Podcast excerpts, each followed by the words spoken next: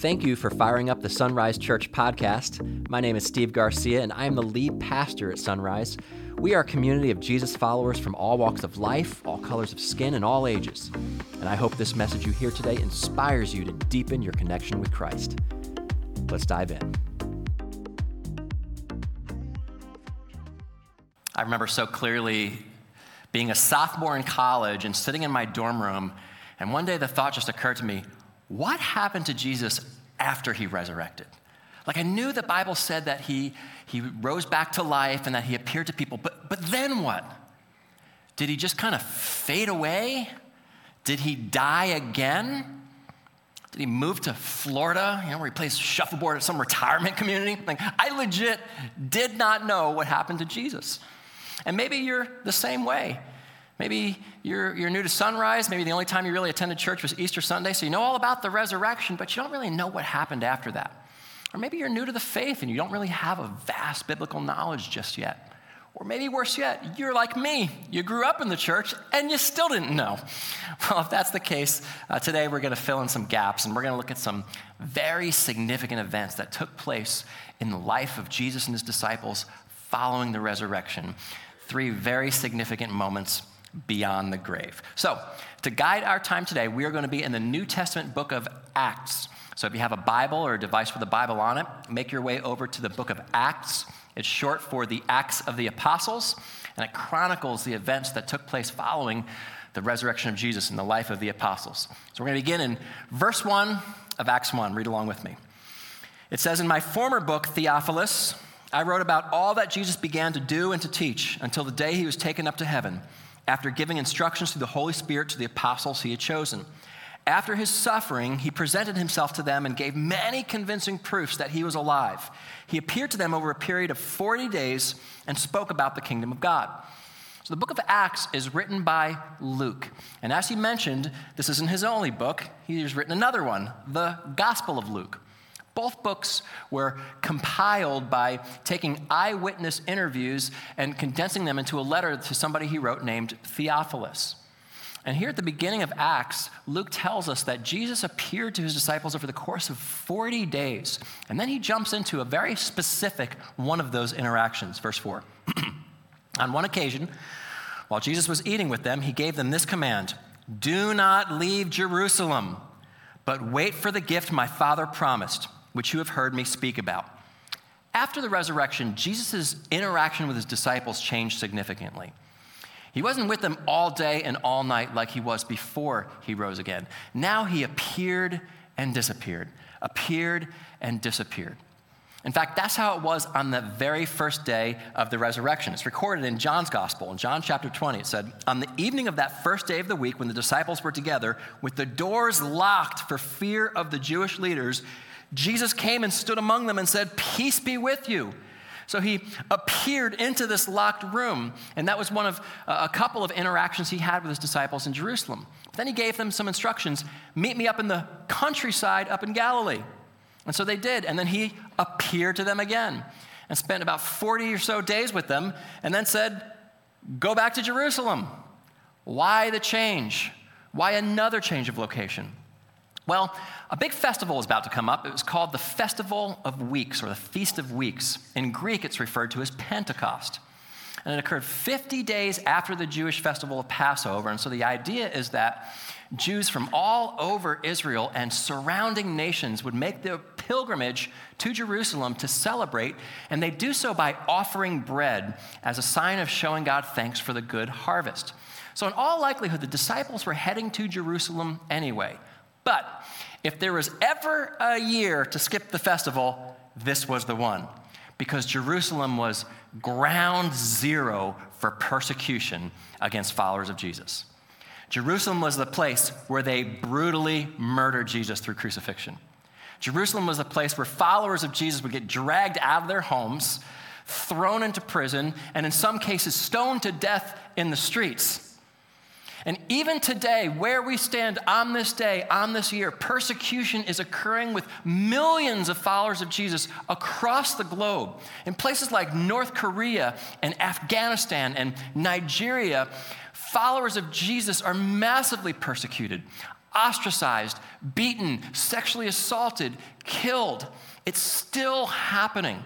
If somebody were to hand me a plane ticket and said, You can go anywhere in the world, I could tell you with confidence, I would pick a place where I wouldn't have to fear for my life because of my faith in Jesus. And yet, Jesus sent his apostles straight back into the hornet's nest, right back to the scene of the crime. And he said, When you get there, wait. How long? He didn't specify. And so they did. And they eventually made it to Jerusalem and they went to a place called the Mount of Olives, the site of so many interactions with Jesus. And then he appeared to them again. And when he did, they had all kinds of questions. Verse 6. Then they gathered around him and asked, Lord, are you at this time going to restore the kingdom to Israel? Now, if you've been tracking with us, you know that what the people wanted out of Jesus was much different than what he brought. They wanted a Messiah who was a military leader, not a suffering servant. But here's the reality there is coming a time where Jesus is going to restore his kingdom in Israel. There is coming a time where Jesus is going to topple all the empires of the world, not just the Roman Empire. There's coming a time where Jesus is going to take his seat on the throne of David in Jerusalem, but not just as king of the Jews, as king of the world. These days are coming. But nevertheless, Jesus corrected his disciples. Verse 7, he said to them, It's not for you to know the times or dates the Father has set by his own authority, but you will receive power when the Holy Spirit comes on you, and you will be my witnesses in Jerusalem and in all Judea and Samaria and to the ends of the earth. Wait, what? Power? Spirit? Jerusalem, Judea, Samaria? What's this all about? Before they can get all their questions answered, this happened. Verse 9. After he said this, he was taken up before their very eyes, and a cloud hid him from their sight. So, in case you're wondering what happened to Jesus after his resurrection, here's your answer He ascended back up to heaven. He literally levitated before their very eyes all the way up into the sky. Have you ever watched a helium balloon float up in the air and you kind of you kind of follow it until it eventually fades out of view? That's similar to what happened to Jesus. He, he just kept floating up. Verse 10 They were looking intently up into the sky as he was going when suddenly two men dressed in white stood beside them. Almost certainly, these men were angels.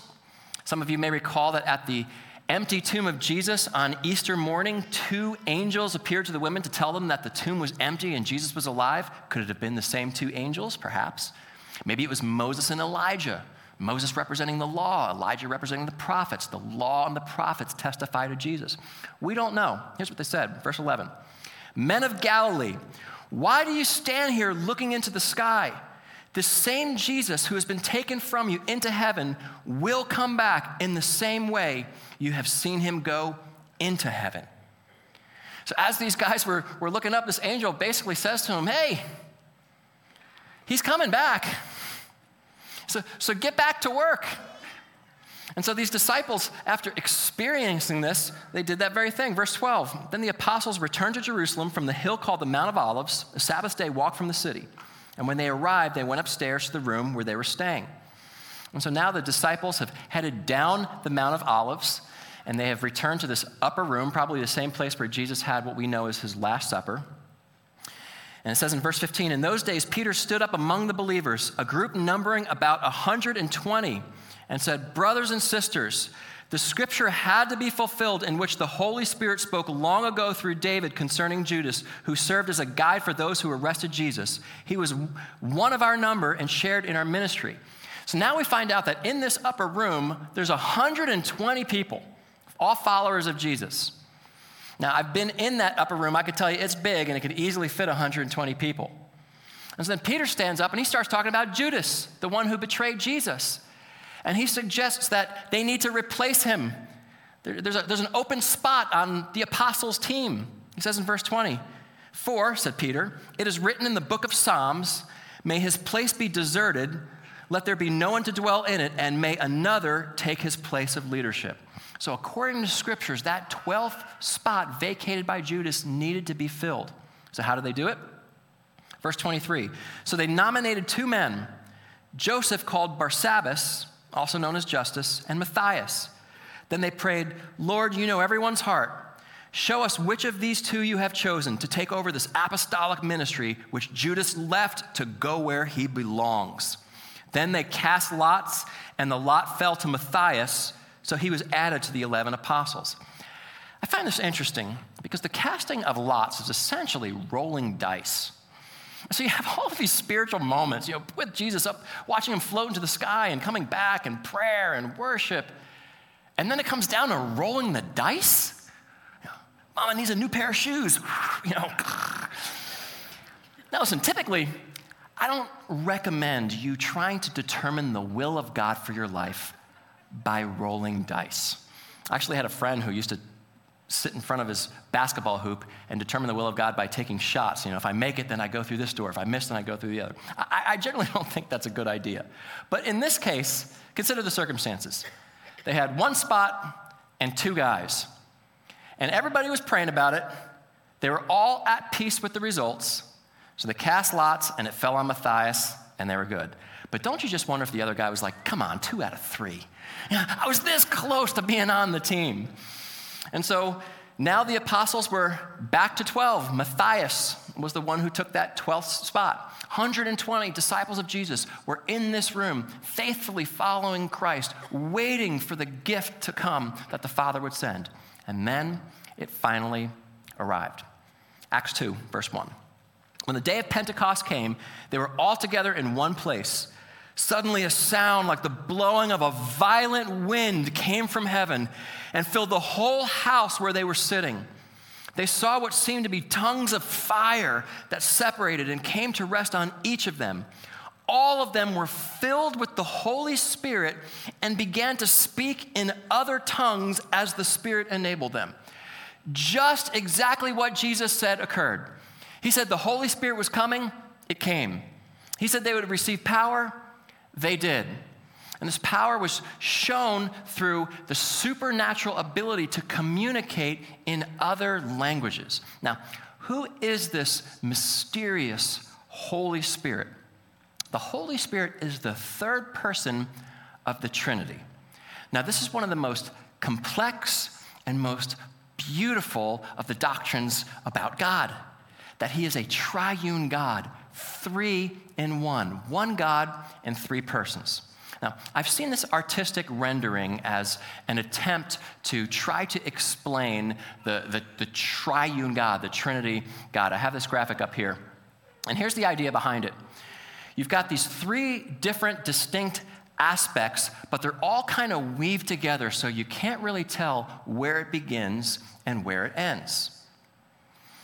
And so these different aspects or, or persons of this triune God are the Father.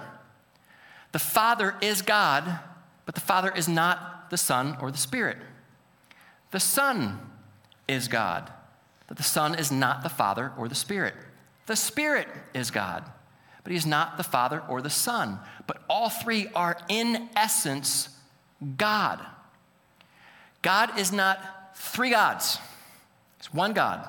It's not three people.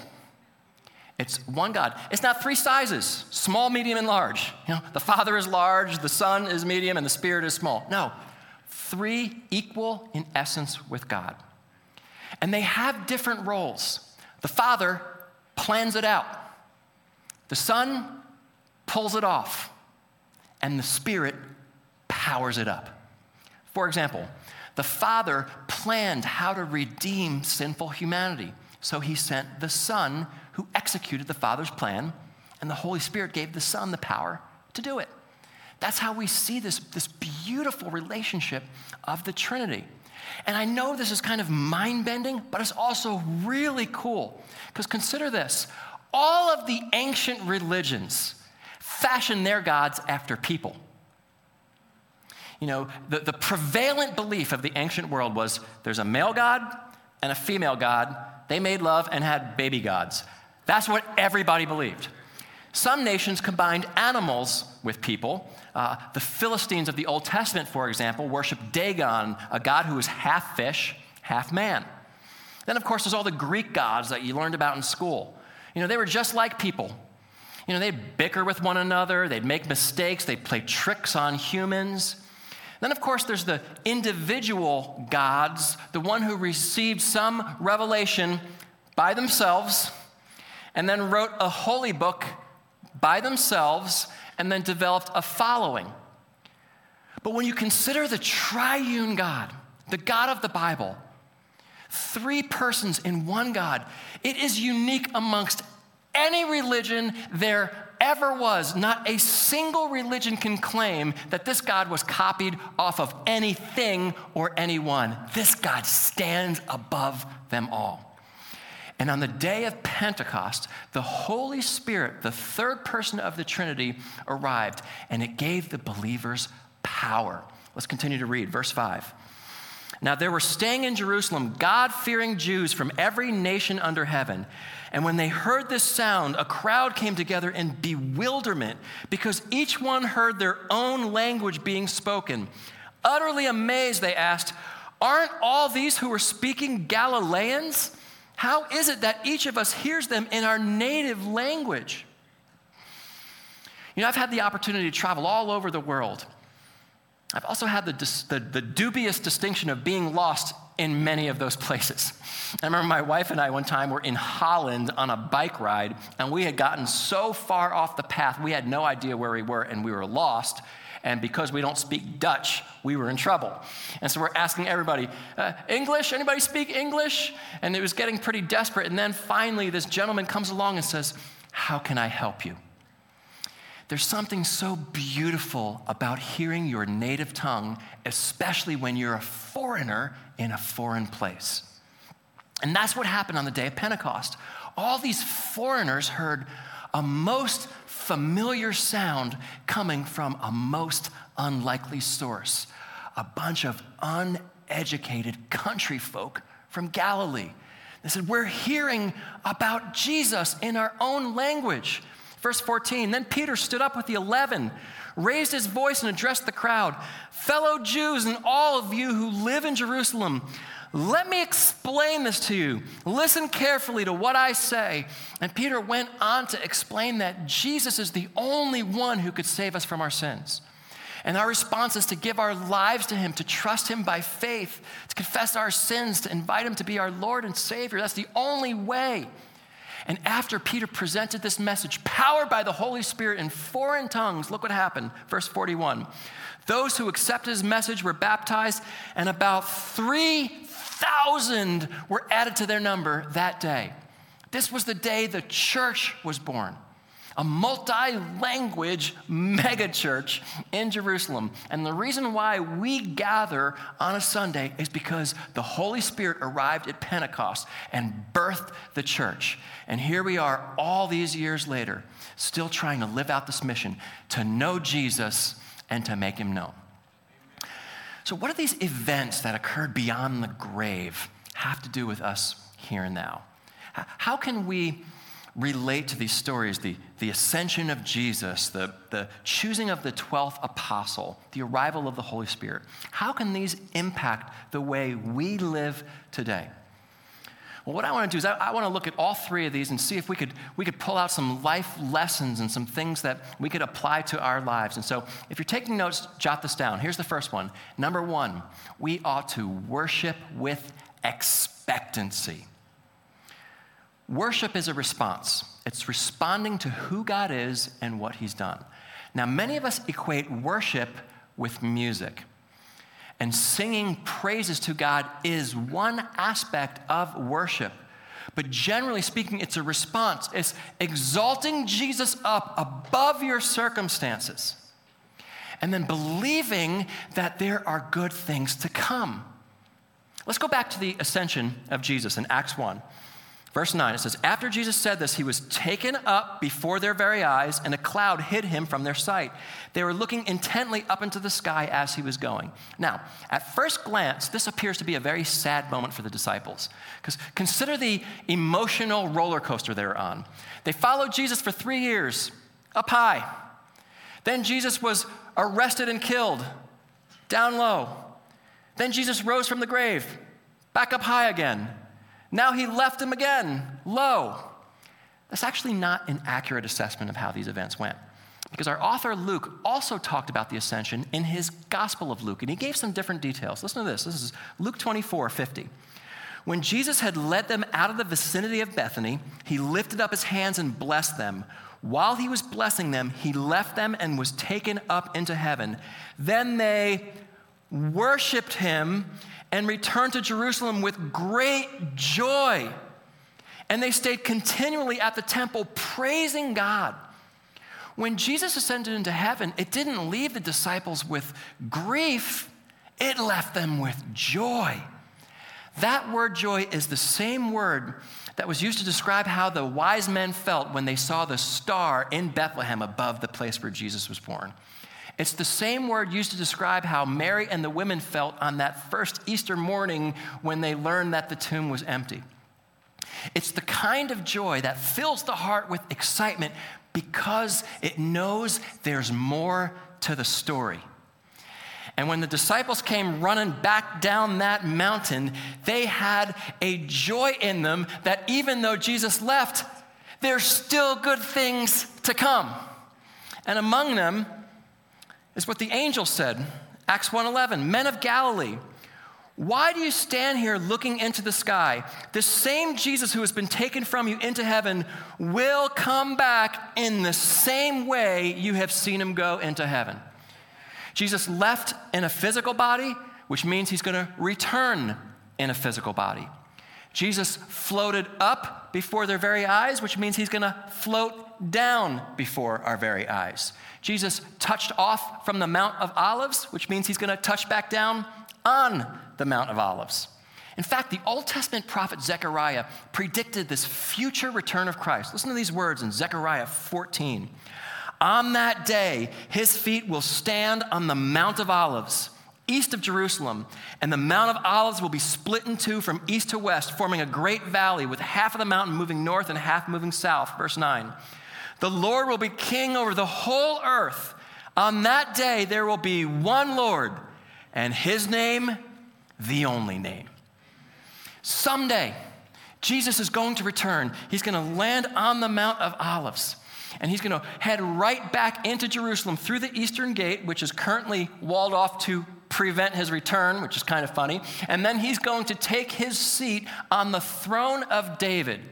It will be a, an unprecedented time of blessing and peace and joy for all who believe. You know, recently I went to Israel and I was on the Mount of Olives. It's a really moving place. I, I, took this picture from my phone to give us an idea of, of what it looks like. There's Jerusalem there in the background. It's just a short walk, three quarters of a mile down.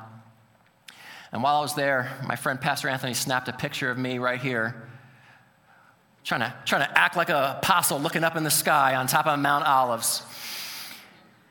And what I was doing is I was actually getting my camera ready, and then I pulled out my camera and I took this picture. This is the sky up on top of Mount of Olives. And as I was sitting there, I was thinking, wouldn't it be cool if Jesus came back right now? While I was standing here on the Mount of Olives.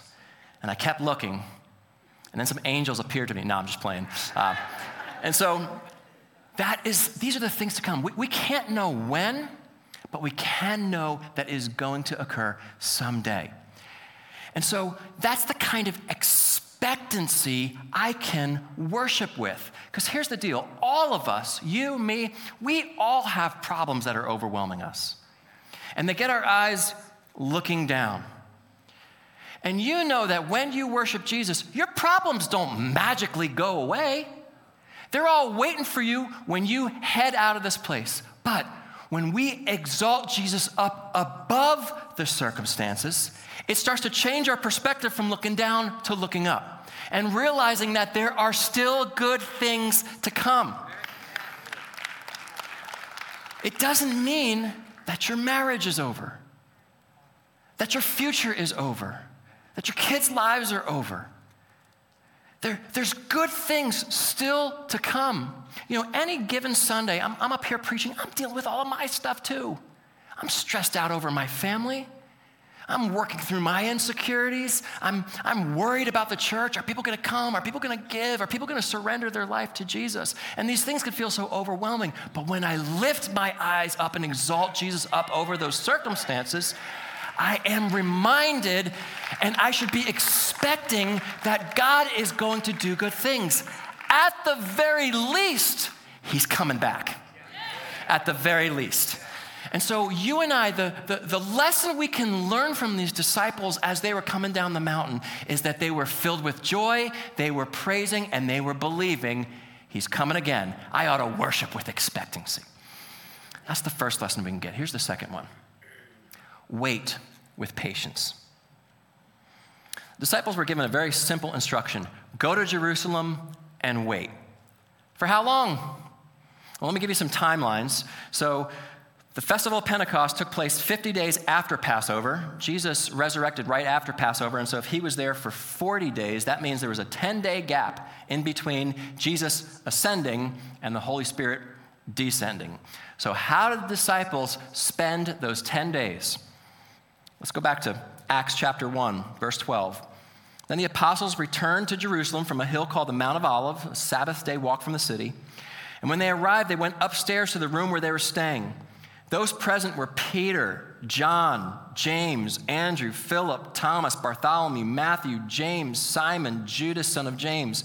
They all joined together constantly in prayer, along with the women and Mary, the mother of Jesus, and with his brothers.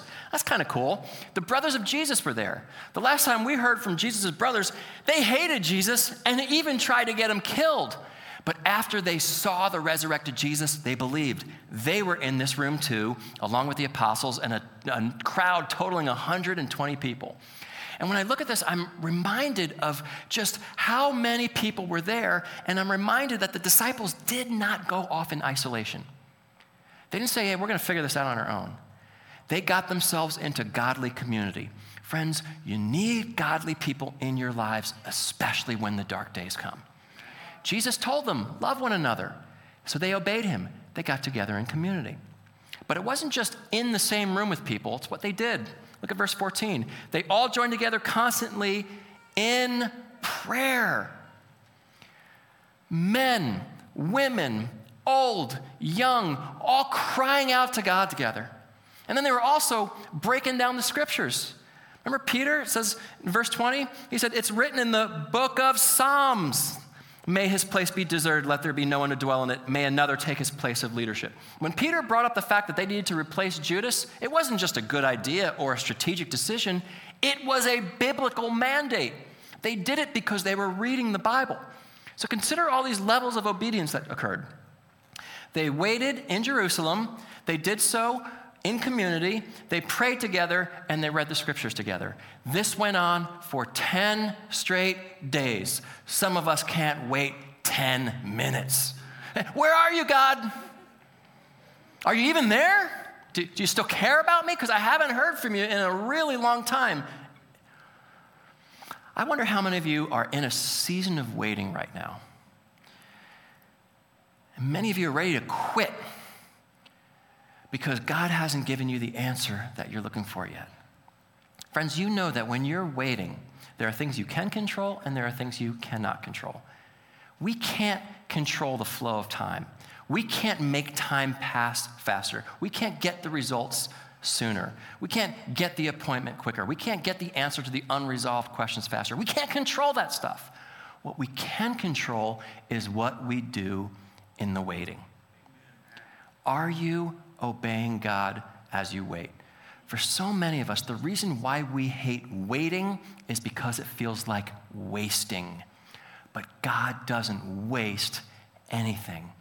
And I've found in my own life some of the greatest formation that's taken place in my heart has come in the waiting. Friend, if you are obeying God as you wait, I can tell you your answer will come. But if you're not obeying him, that answer may pass you by. Let's wait with obedience. It's what the disciples did, it's what we should do too.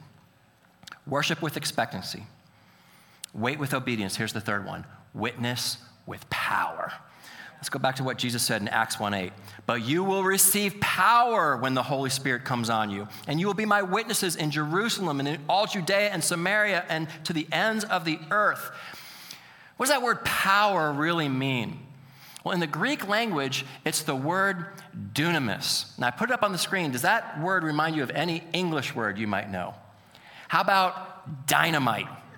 It's like this that when you place your faith in Jesus, you receive the power of the Holy Spirit in you. It's like He sticks some dynamite into your soul.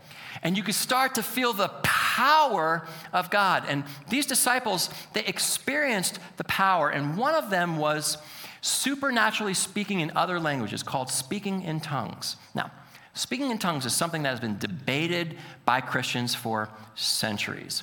In fact, there's many Christian denominations where people would regularly practice the speaking of tongues. They believe that the Holy Spirit has come upon them, and so they, they have the ability to speak in a foreign language that they don't understand, either in private prayer or as part of a church worship service. And I can tell you, I know many good and godly people who believe that speaking in tongues is something that they do regularly. And although I hold a different position, I could tell you with confidence that what we do agree on is far more significant than what we don't agree on. With that said, I'm strongly opposed to the idea that the way that you know the Holy Spirit is working in your life is if you speak in tongues. So, any Christian who says, I've never spoken in tongues, the implication is, well, that means you're not really a Christian. I just simply go back to Jesus' words in Acts 1 8 when he said, You will receive power when the Holy Spirit comes on you, and you will be my witnesses in Jerusalem, Judea, Samaria, and to the ends of the earth. According to Jesus, one of the, the best ways to know if you have the Holy Spirit is not in the wonders, it's in the witness. And so he said, Go to Jerusalem. You're going to have power to go to Jerusalem. Jerusalem is the place where they'll kill you. Go to Judea, the place where they will reject you. Go to Samaria, the place where they will hate you. And to the ends of the earth, who knows what you're going to experience there? None of us would witness on our own power. It's just too hard. It's just too scary. That's why Jesus gave us the Spirit to give us power, dynamite in our souls to do this. And some of us are, are, followers of Jesus, and you're saying, I just don't feel the Holy Spirit's power in my life. Maybe it's because you're not witnessing, maybe it's because you're not sharing Christ. You want to experience that dynamite in your soul? Get into a conversation with somebody who doesn't know Jesus as their personal Lord and Savior. And you will, you will be amazed at how the Spirit brings to mind scripture you didn't even know you had committed to memory. You'll be amazed at how the Spirit gives you words to say that are clear, how the Spirit gives you self control and compassion and insight. And the more you tap into this power, you'll start to see it play out in your life in other ways. You'll start to experience the power of, of being able to say no to things that are bad for you being able to understand the scriptures, being able to break chains and stop cycles and, and rearrange your life around Jesus. But one, there's, there's still one massive, massive evidence that the Holy Spirit is involved in your life. You know what that evidence is? Transformation. We saw it almost immediately on the day of Pentecost. Let's go back to Acts chapter 2, verse 14. It says, Then Peter stood up with the eleven, raised his voice, and addressed the crowd Fellow Jews and all of you who live in Jerusalem, let me explain this to you. Listen carefully to what I say. Don't underestimate the enormity of this moment, because consider who this was and where this was. This was Peter. This was the guy who couldn't stand up to a little servant girl on the night Jesus was arrested. And this was Jerusalem, ground zero for persecution. But look at the transformation that took place. Peter wasn't denying Christ, now he was proclaiming Christ. The disciples weren't hiding in fear, they were preaching in public. The transformation was evident, but not just for them. Look at how the people responded. Verse 36, Peter said, Therefore, let all Israel be assured of this God has made this Jesus, whom you crucified, both Lord and Messiah. When the people heard this, they were cut to the heart and said to Peter and the other apostles, Brothers, what shall we do? When the Spirit got a hold of them, that's when the transformation began to occur. Friends, I have seen a truth play out in my life over and over again, and that is this I cannot change anyone.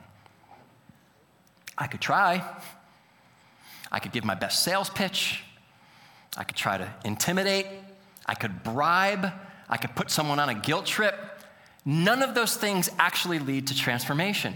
Only God can do that. Peter didn't change anybody. What he did was witnessed with power, and the Holy Spirit broke through. That's when the people were cut to the heart. And if you're a follower of Jesus, this ought to take some weight off your shoulders. Your job isn't to change anyone. Your job is to witness with power. Let the Holy Spirit speak through you. He's the only one that changes hearts. And there are some of you that you're so embarrassed of your past. And I don't think you should be proud of it if you were doing things that were, that were, that were not good. But here's the deal the Holy Spirit can transform that as well. He could transform your embarrassment into evidence. You could tell people, this is a different person. I'm not who I used to be anymore. I'm not perfect. Nobody is.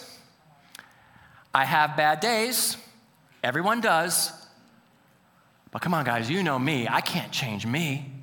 I'm not the person I used to be. The Spirit of God is transforming me. Use your own story as evidence of the Holy Spirit in your life. Friends, the primary evidence that the Holy Spirit's power is in you is not the speaking of tongues, but the transforming of hearts. And so, if you are a follower of Jesus and you're wondering, do I have the Holy Spirit in me? Just look at your life. Is there evidence of transformation? If so, that's the power of the Holy Spirit in you. But listen, this power is only available if you surrender your life to Jesus. God the Father sent God the Son. When we place our faith in God the Son, we receive God the Spirit.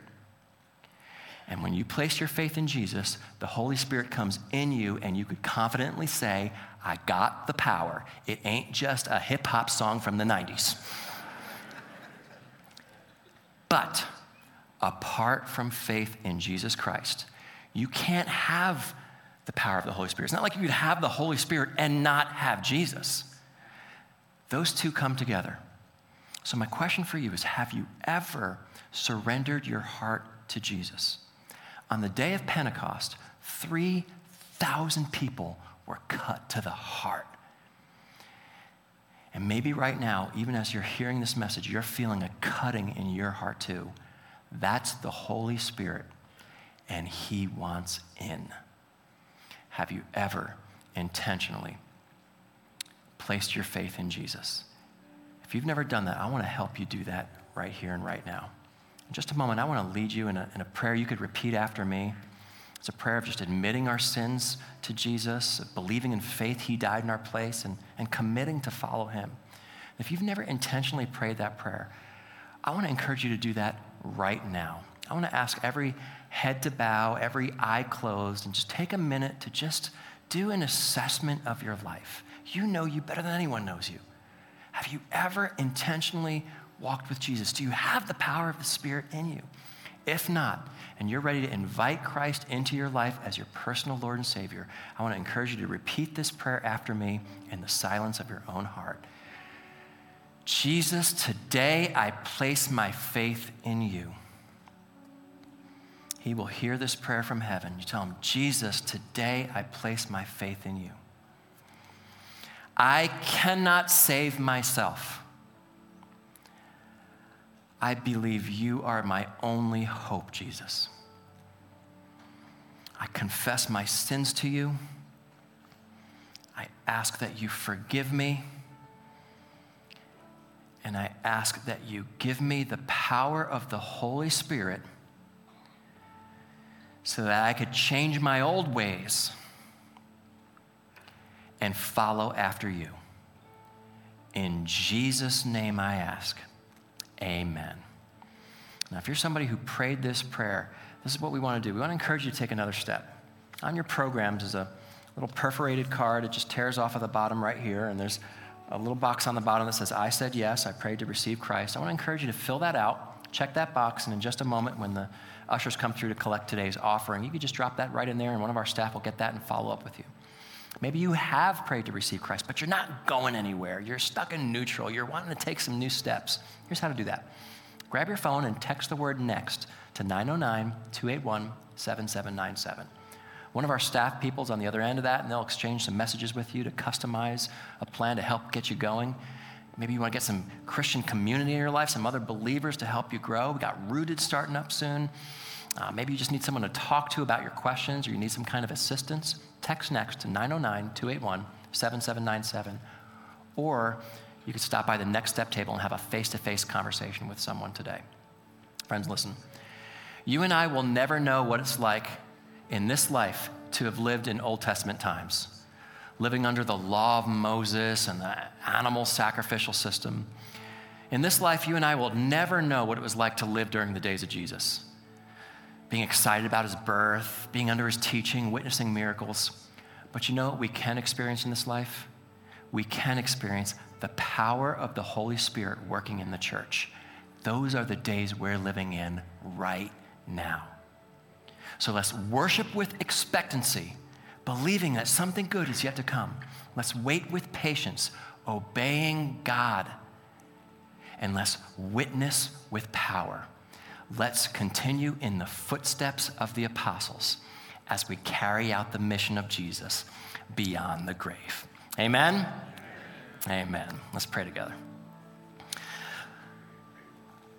Father God, we pray to you in the name of Jesus by the power of the Holy Spirit, and we say thank you for not leaving us alone. Thank you for not leaving us as orphans, for not leaving us powerless, but instead sending your Holy Spirit, the presence of God in us to help us in this life follow you.